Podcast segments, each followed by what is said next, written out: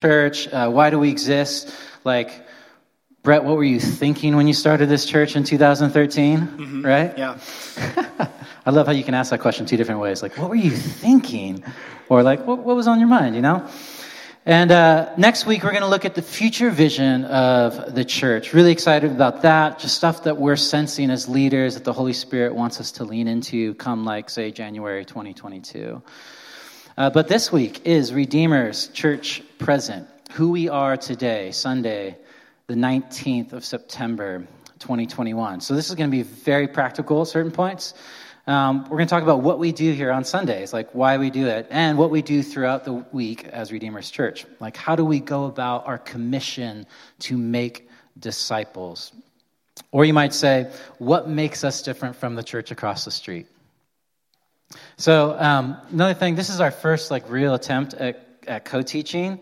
So, no promises on how this will go, Brett and I. If it goes twice as long, it's because there's twice as many people up here. Just fair warning, okay?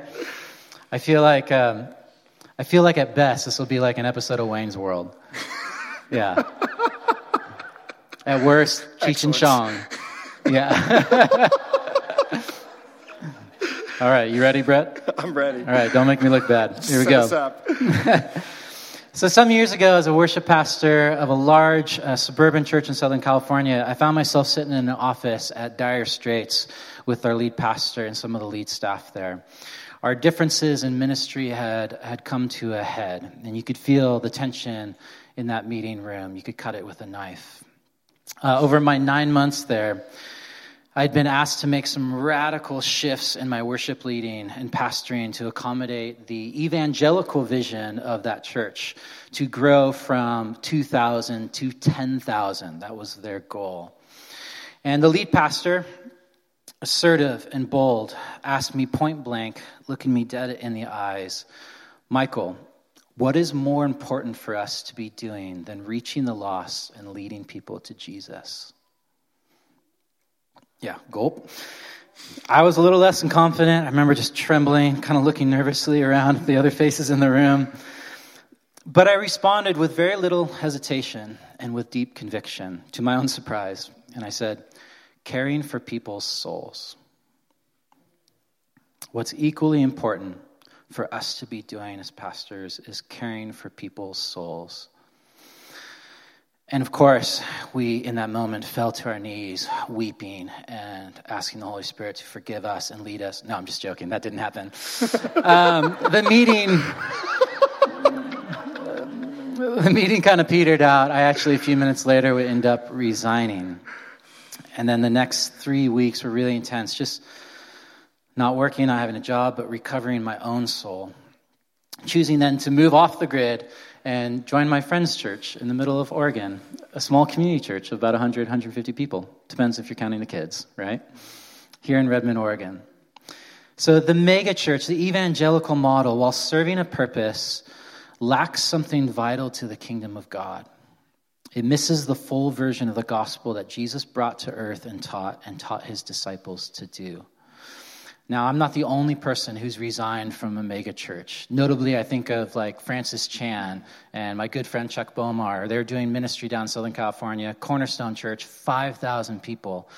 And when you hear Francis tell the story, he's like, Yeah, I, I, was at church, thousands of people were staring at me as I was unpacking the scriptures in the New Testament teaching them about how the church ought to be using the gift of the Holy Spirit to minister to one another. And it was in that moment that Francis was like, We don't do that. In fact, all these people come here and just watch me using my gift on stage. He continued, went to the next passage, and it talked about the church being the perfect example of loving one another. Like that, that is what we are to the outside world. They should look at the church and go, wow, look at how they love one another.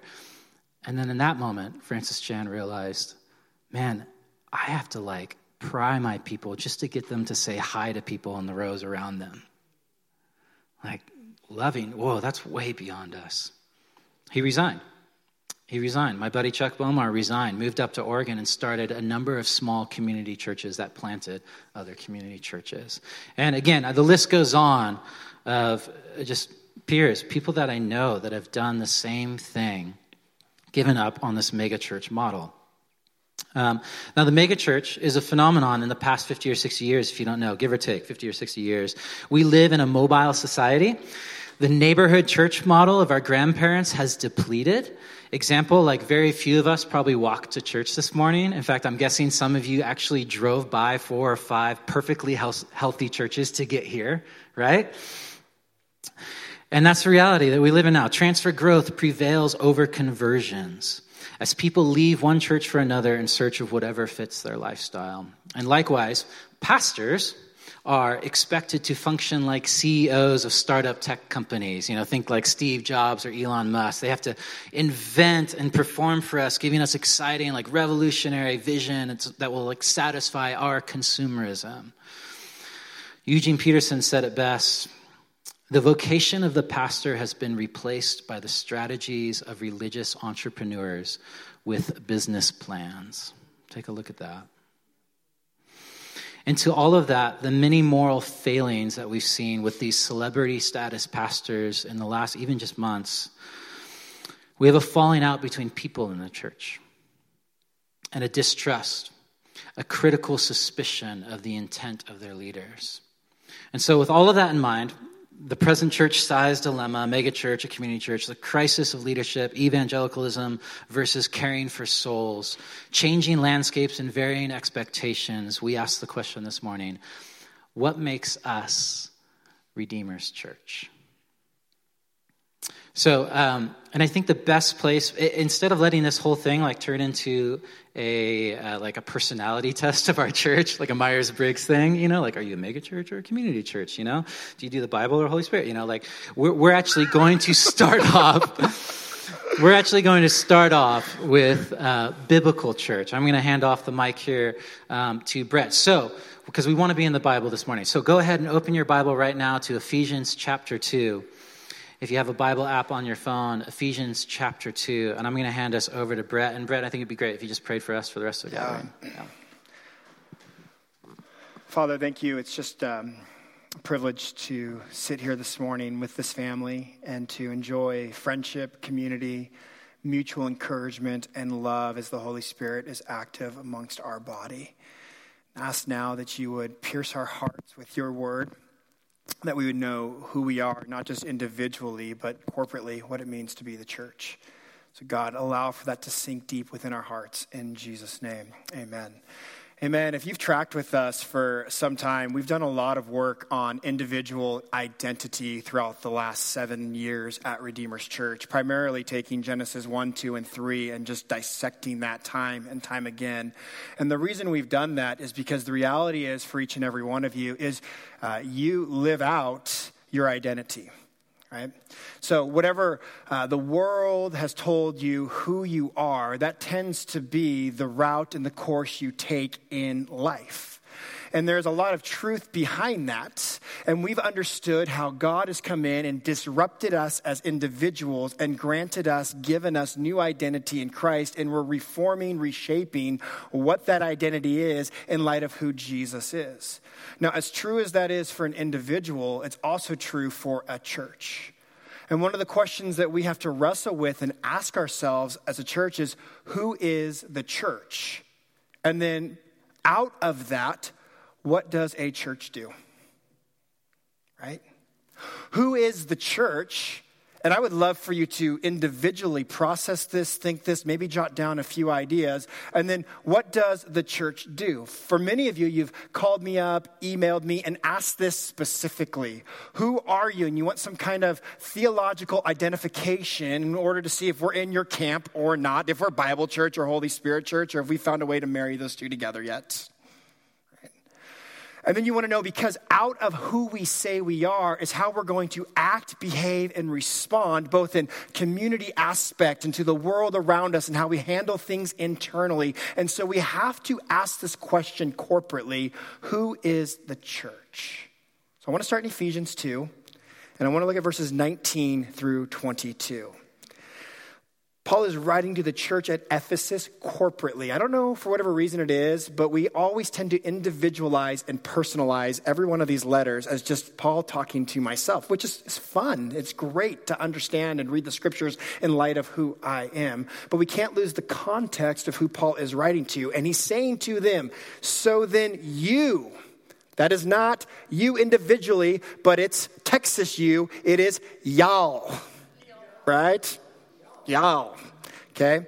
You all are no longer strangers and aliens, but y'all are fellow citizens with the saints and members of the household of God, built on the foundation of the apostles and prophets, Christ Jesus himself being the cornerstone it's going to be a key word that comes up over and over again throughout some of the texts that we talk about.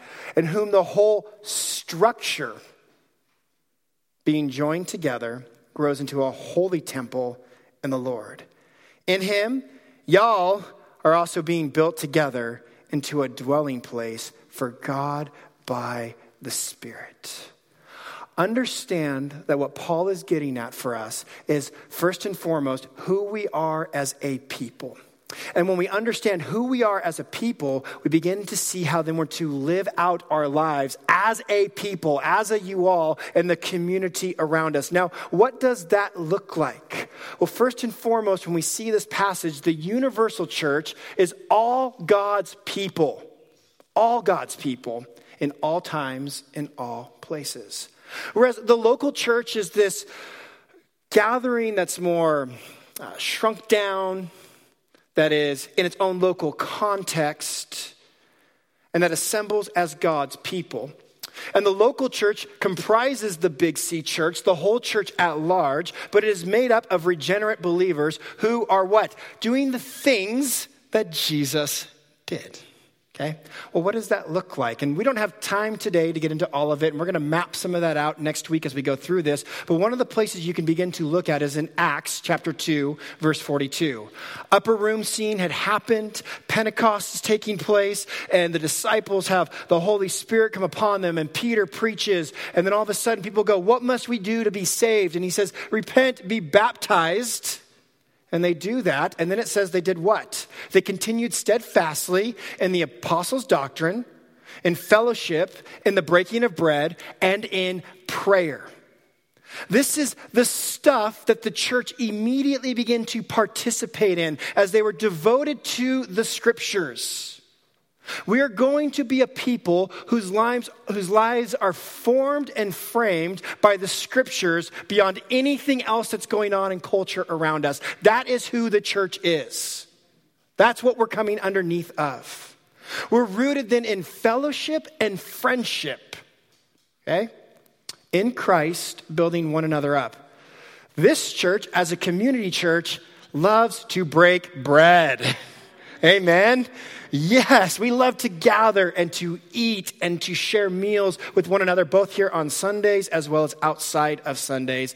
And we want to be committed in prayer. Now, this is not all the early church did, it's a snapshot. It is not prescriptive when you read Acts, but it's descriptive of the formation of the church and how they responded to what the Holy Spirit was doing in their lives. We see in Acts chapter 13 that they're gathered to fast and pray and send others out to go and do the work of the ministry. We see the church handling all sorts of different kinds of situations and problems and theological thoughts. But this is somewhat of the framework in which the church did. They gathered regularly to respond in worship and in praise. In Colossians 3:16 it talks about being to the praise and the glory of God and to greet one another with songs and hymns and spiritual songs as they gather with one another. Worship is a response to who God is and what God has done and what God will do. Adoration and proclamation of this great God, an outpost on Sunday mornings in which we declare Jesus is king, not Caesar. That's as we gather as a church, what we do participation in mission and action in service. Now, the church also is where the biblical sacraments of baptism and communion are taking place are performed regularly, visibly, as symbols of the gospel and the life of the church.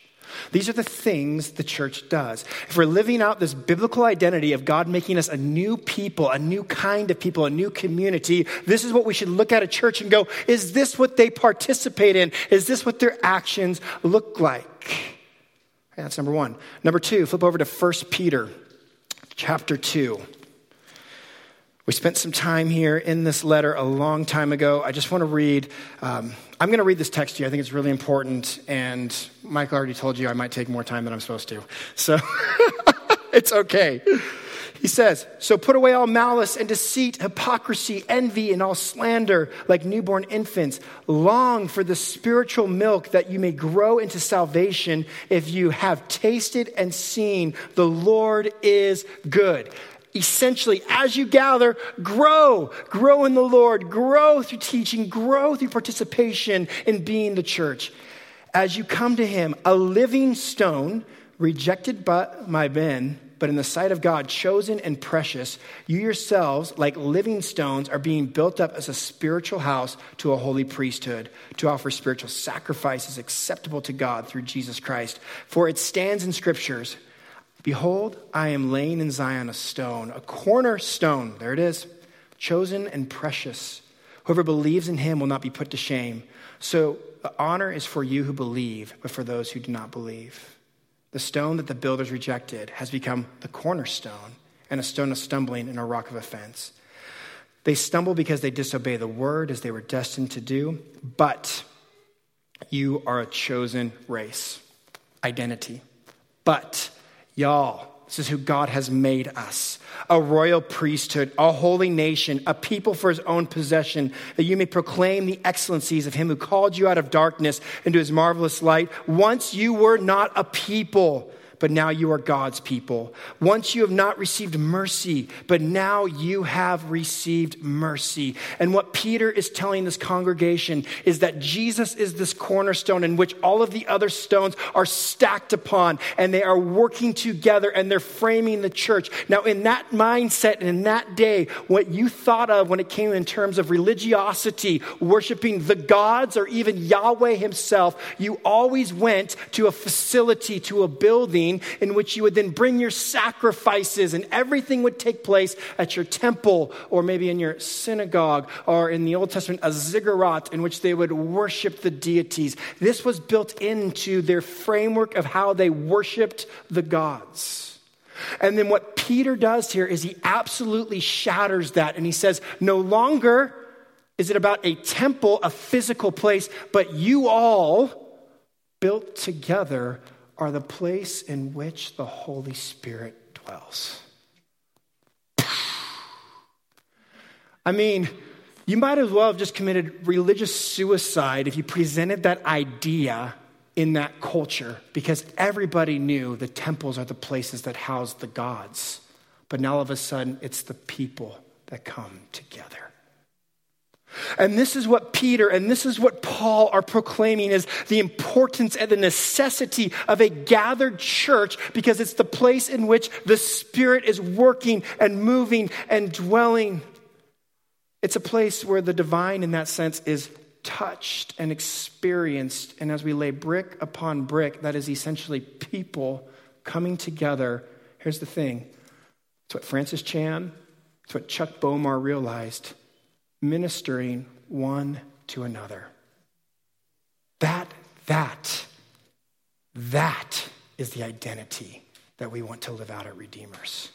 And yes, that can happen in an expansion as long as it's what you begin with, right? I had this great friend, Tom Bond. He always said, begin with the end in mind. Begin with the end in mind. And for us as a church, our mentality has to be what is laid out in Scripture and what it means to be the people of God. Finally, and let me just give my last reason and purpose for this Hebrews chapter 10. If you turn there with me real quick. We're just going to look at a couple of verses. We're going to unpack them in a real nerdy way, and then um, I'm going to pass it back over to Michael. You guys loved this verse, especially during uh, this last year. Uh, I think some of it, though, needs to be uh, unraveled in, in right context, where it says in verse 23 Let us hold fast the confession of our hope without wavering, for he promised, he who is promised is faithful. Let us consider how to stir up one another to love and good works, not neglecting to meet not neglecting to meet together, as is the habit of some, but encouraging one another, and all the more as you see the day is drawing near. This word meet or meeting in the Greek is where we get our word synagogue or congregation from out of the scriptures. Right? So they're setting this precedence of the people coming together, not neglecting to meet with one another. Why? Because of what we just read in First Peter, because of what Paul has said. This, the people, the place in which the Holy Spirit dwells, this is the congregation that is gathered together. Now, there is a difference between an aggregation and a congregation. An aggregation is just a collection of individuals who come to maybe listen to a speaker a TED talk, maybe show up at a play or at a concert, and they have uh, this just one meeting kind of place, and they're not really intertwined and all connected to one another. One of the ways you can think about an aggregation is like a bag of marbles. They're touching and they're bumping up against one another, but they're absolutely easily separated, passed around, pushed back out. A congregation is more like a cluster of grapes that's connected to a vine. And man, we could go a long ways with that one, couldn't we? All right? This cluster of grapes that are vined and connected with one another. That's what a congregation is. It's why, for example, in congregations, when maybe somebody's passed away or moved away or didn't get their way and they've moved on, we feel it. Something's been taken, something's gone amiss. And we sense that. Because in here, we're told there's this mutuality that's to take place when the church gathers. What is that mutuality? It's encouraging and it's spurring each other on for good works. Sure, Michael, Carson, myself, whoever might teach up here, we're to be spurring you on from up front and teaching and encouraging us to do these good things that God has created for us to walk in. But it cannot simply be from somebody up front, it's something that the whole congregation participates in with one another. And so, as we consider that aspect, you need to have that framework of who are we as a church? This is our church identity. It's one in which we look around this room and say, we're one another, we're together, and we're going to spur each other on. That's our desire. So good. Oh, as I cut through pages, cut out pages of my notes now. Thanks, Brett. Just a little bit long. Okay, I'm going to summarize just a bunch of things here. so, as a church, you know, accepted mega church. And I remember working at one in Portland. Church grew from 250 to thousands all over Portland, the largest church in Portland. Um, and we as wrestlers, uh, sorry, we as wrestlers, we as pastors had to wrestle with like, how do we make disciples? Like, how do we make disciples? Because we were having way too much fun on Sundays with like the rock bands and the lights and the donuts and all that. Smoke. So we did, yeah, we didn't the smoke and mirrors. Yeah, we didn't want to cut Sundays out. And so our conclusion with, with a number of churches across the nation, around the world even, was, oh, you need to do small groups. You need to do all your discipleship in small groups and, and allow that, you know, the home groups or D groups, or they have boundless names, missional communities, you know. Um, that's where the real discipleship happens. And so we as leaders were basically punting discipleship to our midweek gatherings. And um, what we are saying as a community church is we don't want to do that. We want to maintain the ability to do discipleship right here on Sunday mornings, to know the people around you and to use your gifts one to another. Now, we'll get into that more next week. Um, and if you're wondering, like, why is this guy so anti megachurch or anti growth in church numbers? Listen, we're not um, but the question we want to be asking is how do I personally grow to be more like Jesus in this community right now. Yeah. Does that make sense? Yeah. How do I grow to be more like Jesus in this community right now? So, um, we're going to move right into a couple practical things. So, this is us in practice. And again, if you're newer here, this will give you a snapshot of what we do currently at Redeemer's Church. So, we're going to take what Brett just talked about and just fill that out into some current examples. Um, one, our leadership structure. Our leadership structure uh, is built around five staff members. Um, only three of them are paid, not very much, but they're paid. I'm not one of those. and, um, and this basically means that we are a volunteer led church, which is so cool. As in, Sundays wouldn't happen if it wasn't for you guys. Thank you. Yes, thank you. That is the foundation of our church. It's you guys putting in the effort to serve one another. And we as leaders simply equip and serve you to serve others. It's just this incredible pyramid of service as Jesus taught. And if you're curious more about that, Carson did a fantastic teaching a few weeks ago on leadership. You can go listen to that. So, all that to say, we are a church built on volunteers. Uh, we do have three elders currently uh, with like an endless amount of internal and outside specialists who we can call on for help. Uh, we have a lot of really wise men and women in this church that we can call up at any time when we have a difficult decision.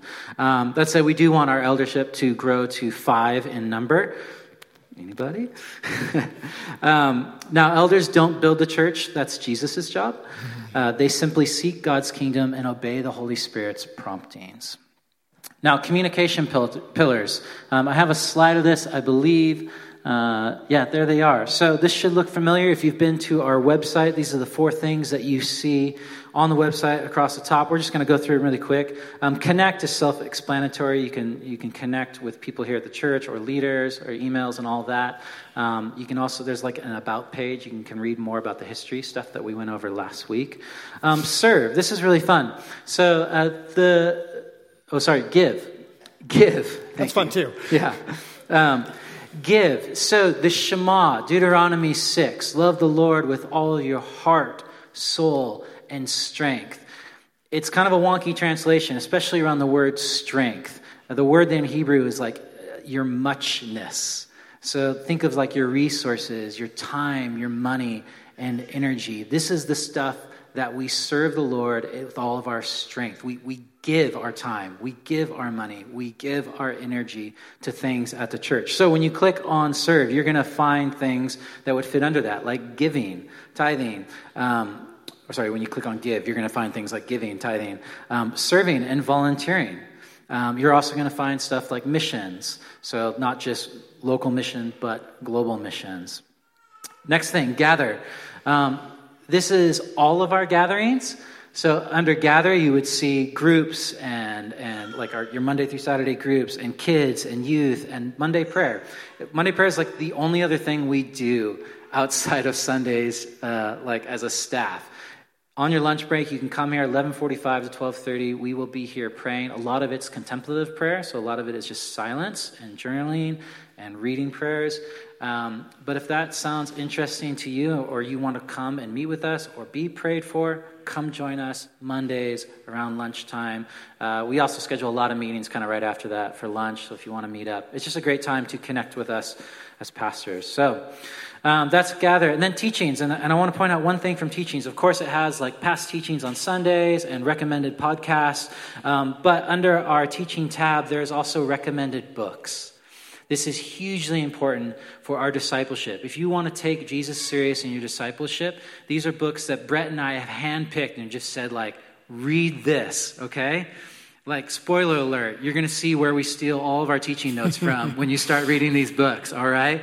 These, this is the cream of the crop. Uh, Brett is one of the most well, like, filled readers I know. This guy's read every book under the sun. This is not that list, all right? this is just like our best of. So it's only like five to 10 books, and you can go check that out on your own time. If you're not a reader, go check it out. Get the audio, the audible thing, right? And listen to it on your car or in your car on your way to work. Um, you want to hear this stuff. So let's talk about groups for one second. The best way I can describe groups is that, um, well, so this is our thing, like Sundays, right? This is our, like the church, we all do this together on Sunday. Groups is your thing. Does that make sense? Groups is your thing, is what you guys do Monday through Saturday. And groups can look like one of three things. Uh, we've broken it up into location, like where you meet, your neighborhood, or around a school or a park. Um, passion, this is something like you are excited about. Maybe you like cycling, or you like golfing, or you like shooting guns. You can group people together around that passion. And then lastly, vocation. This is something we want to talk about in the future more often. Vocation is your calling. Sometimes it's your occupation as well. Sometimes your vocation is, is how you make money. Um, but this might be like a group of teachers, or it might be a group of physicians, and, or a group of contractors, and you want to get together and maybe plan things that you can do in your community that involve your vocation, right? So if it's a group of contractors, you might just get together and be like, man, we could like knock out a remodel for maybe a low income family. Like, that would be amazing. Or you can help us remodel the church. That would be amazing. just throwing out ideas, you know? Community church, what does it mean? This is my own definition of what community church means. One, we have a relationship with one another. So we know each other's names, we know each other's kids' names, and or at least we're trying to learn them. Second thing, we make we make space for the gift of the Holy Spirit to move through us together. And right now, we currently do that on Fifth Sunday's breakfast. Whenever there's a fifth Sunday in the month, uh, we don't do this in here, or we try to go outside, or if it's this inside, it's just food. It's just food and table. This is what Jesus did most often in the Gospels. So we lean into that time because it allows you guys to minister to one another. So good. Third thing, we, we are vulnerable with one another. We choose to embrace the mess of each other's lives, and, and we do this currently in our groups, Monday through Saturday. We do this occasionally in our gatherings. It's true. We'll break up sometimes during our response to pray for one another. And this is the kind of stuff we're going to talk more about next week, so I'm going to cut myself off right there. Um, we are unique to our location, like geographically here in Redmond, meaning we're not like Hillsong. We're not a franchisable church like Starbucks. We're not trying to brand our church, even. In fact, the best example I can give you is we made these journals that we gave away for free. And um, like Brett and I were talking, like, should we put Redeemer's Church on the journals? And we couldn't figure out a reason why to do that. Like, there's nothing about a journal that needs to have Redeemer's Church written on it. So we're like, we're not going to do that. We're not going to print Redeemer's Church on coffee cups. Actually, I got to be careful what I'm saying here because we might someday. I don't want to, you know. We'll see. But the point is, we're not trying to brand Redeemer's Church. If we plan another church from here, it could be called Redeemer's. It'll probably be called something else, given whatever that person is that's going to plan it or people. So we are not a franchise church. Simplicity. Um, we don't have a lot of programs. This is intentional. We want to be simple. Um, like we don't have a, a, midweek softball team. Not saying we'll never have. That'd be sweet. Yeah, that would be rad. Okay. Uh, We don't have like every technological advancement or this incredible social media feed. Um, Brett's not making like an incredible YouTube channel where he does videos every day or, you know, or releases them every week. Um, we simply don't have the resources for some of this, but also we don't want to make the time to do that, right? And, and this is a big heartbeat of, of what we're trying to lead you guys in as leadership is we want you to do church well, but we do not want to create a church bubble mm-hmm. right? We don't want to create a church bubble. We want to be in good community, but we also don't want you to think that you have to wait for us to put together like a, a weekend camping trip at the coast, a men's retreat, a women's retreat, a singles retreat. Like, no, you guys can do this on your own, right? You're fully capable of doing it on your own. Invite other church families with you. Like, it's so simple. You don't need to lean on us to facilitate these things. And that said, again, yeah, we, do, we don't want to create a church bubble. We want you guys to be in and about and out in our community, going to like monster truck rallies. Got it? Cool. Um, because of all this, our goal is to keep one gathering and togetherness. Uh, we are a community church. Now, before I move on, I want to say a few things. This is going to be really helpful for some of you. Um, this is a community church uh, does not mean, okay, a community church does not mean we are sloppy or disorganized. You catch that? Okay, no, we will not ignore decay or live in the past or have small ambitions just because we're small in numbers um, in today's success church standards. Um, that means that, yes, we're going to change the carpet like we changed the carpet. We're going to change the light bulbs. Uh, we're going to remodel downstairs. Like those sort of things are going to change. We're going to change the songs we sing. Uh, Brett might even change his goatee someday. It's been seven years. Yeah, no promises. Our goal there, and I love this language, is undistracting excellence. Undistracting excellence. We want to do things well. We believe that as image bearers of God, we are to do things well. Um, the next thing, uh, we are a community church, but it does not mean that we are weird and churchy. That's the best way I could explain that. Yeah, churchy. I don't even think it's a word. Um, what do I mean by this? It means employing tact. Like, we mainly try to do this through our language and speech from stage. We don't use a bunch of churchy words. Like, you'll never hear Brett or I pray something like, Lord, just uh, give us a hedge of protection, you know, and traveling mercies. Like, those are kind of churchy phrases that, listen, unless you're from England, I don't even think you know what a hedge is, okay? Um, so we try to use common language. We don't want to create unnecessary hangups for people as they visit. And, and, this is really something where we are somewhat evangelical. We don't want to create any walls or barriers for people coming in that are new to the church. Like they have to learn some whole other churchy language, biblical language, just to be able to, to enjoy this time together. There's a balance there. I get it. Like at the same time, we don't want to minimize the spiritual stuff we do in church. Like we're never going to go full seeker friendly where we don't do church stuff here. We're still going to follow our liturgy. We're still going to pray. We're still going to worship. We're going to go deep in the things of the Spirit. Okay. Um, oh, I did it. I got through it in like eight minutes. Dude, come on. How about that?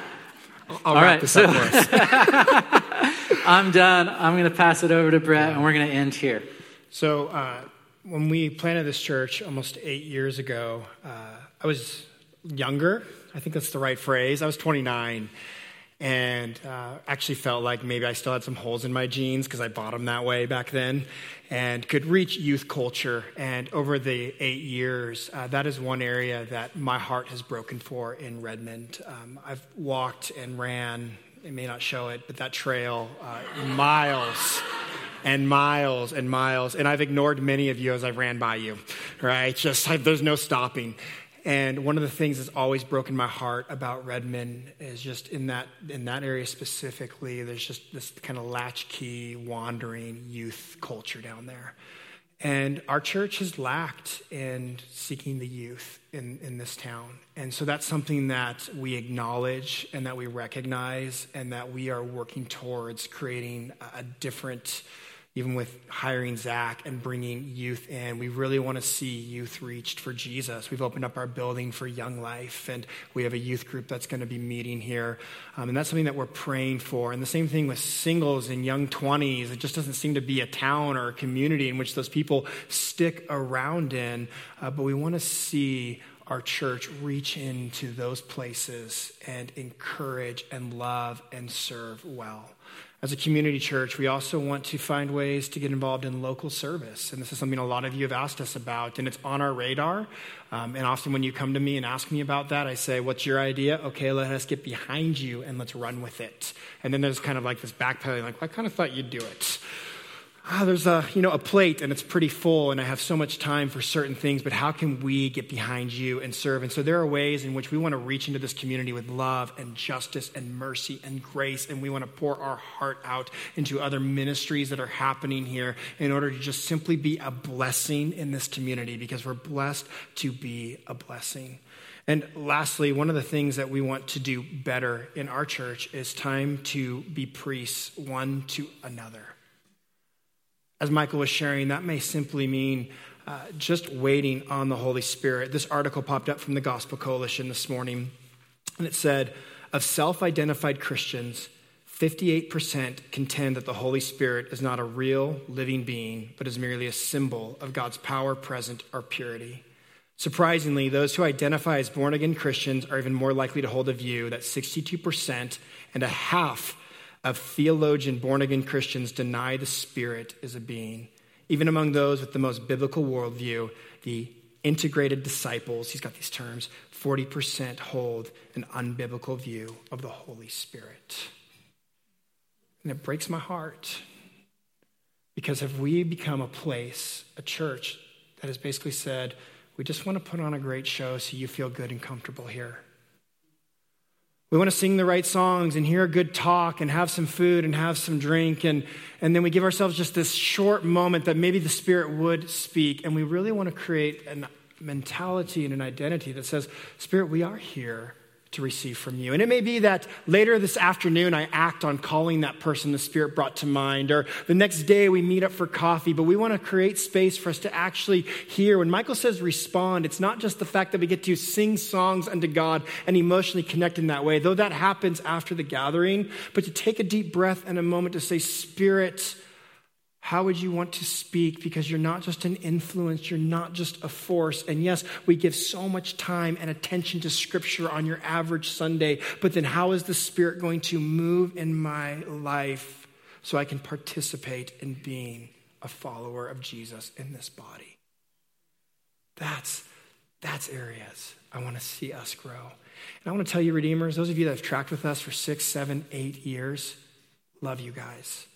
This church has been so merciful and kind and gracious.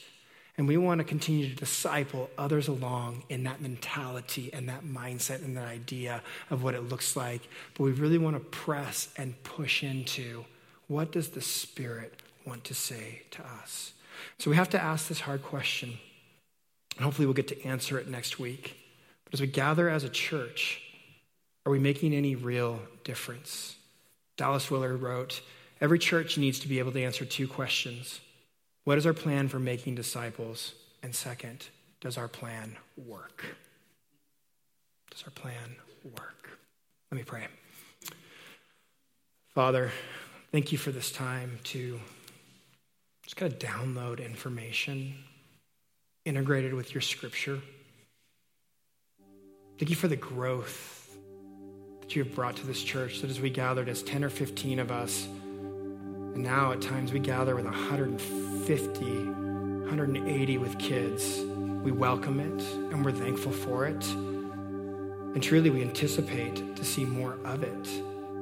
And we not lose focus of what it means to gather as your people, to serve one another, to love one another, to care for one another. May we actively participate in the church and not just be spectators. Convict our hearts, break us for the things that have broken your heart. Restore unto us our first love, as you declared to the church in Revelation that had walked away from it. That church at Ephesus, may we be ones who see you clearly and respond to you. We give you this time in Jesus' name. Amen. Amen. We're going to respond now uh, by participating.